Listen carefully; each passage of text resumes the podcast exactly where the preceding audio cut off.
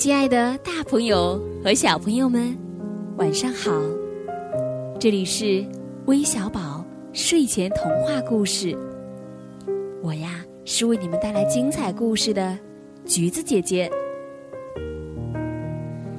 最近有一位叫陈俊杰的小朋友在我们微信平台留言说，想听有关小汽车的故事。很巧的是，另一位小宝贝叫方明轩，小名叫皮皮的小宝贝也留言说自己呀特别喜欢小汽车，也想听小汽车的故事。所以呢，今天橘子姐姐要把这个助人为乐的小汽车嘟嘟的故事送给你们，希望你们能喜欢。好了，接下来让我们一起进入今天的精彩故事吧。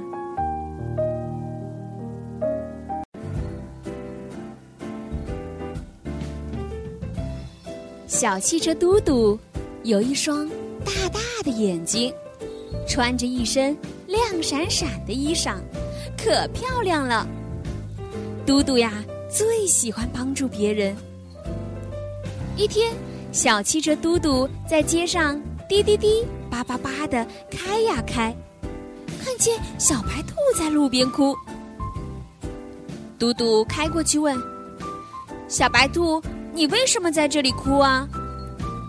小白兔一边哭一边说：“哼，我和妈妈出来买东西，和妈妈走散了，找不到回家的路了。”嘟嘟说：“那你坐到我身上来，我送你回家吧。”小白兔坐进小汽车里，小汽车嘟嘟滴滴滴叭叭叭的把小白兔送回了家。小白兔的爸爸妈妈在家里正着急呢，看见小汽车把小白兔送回了家，赶紧说：“呃，谢谢汽车，谢谢。”小汽车嘟嘟说：“不用谢，不用谢。”又滴滴滴、叭叭叭的开走了。小汽车嘟嘟开呀开。看见了小熊和妈妈拎了很多东西在路上走，马上开过去问：“小熊，你们拎了这么多东西要到哪里去啊？”小熊说：“外婆生病了，我和妈妈要去看外婆。”小汽车说：“那我送你们去吧。”小熊和妈妈坐进了汽车，小汽车嘟嘟滴滴滴叭叭叭的。把小熊和妈妈送到了外婆家。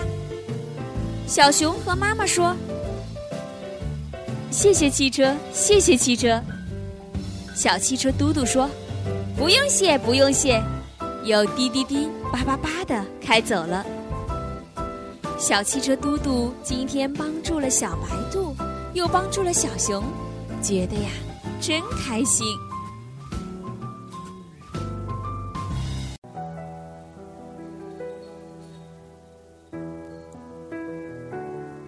亲爱的小朋友们，你们喜欢这位助人为乐的嘟嘟吗？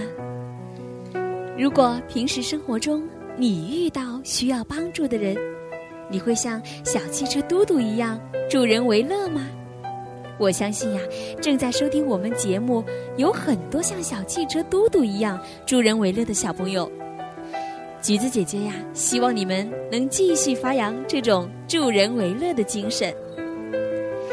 那今天的故事就到这里了，在最后，橘子姐姐要对大家说一声晚安，做个好梦吧。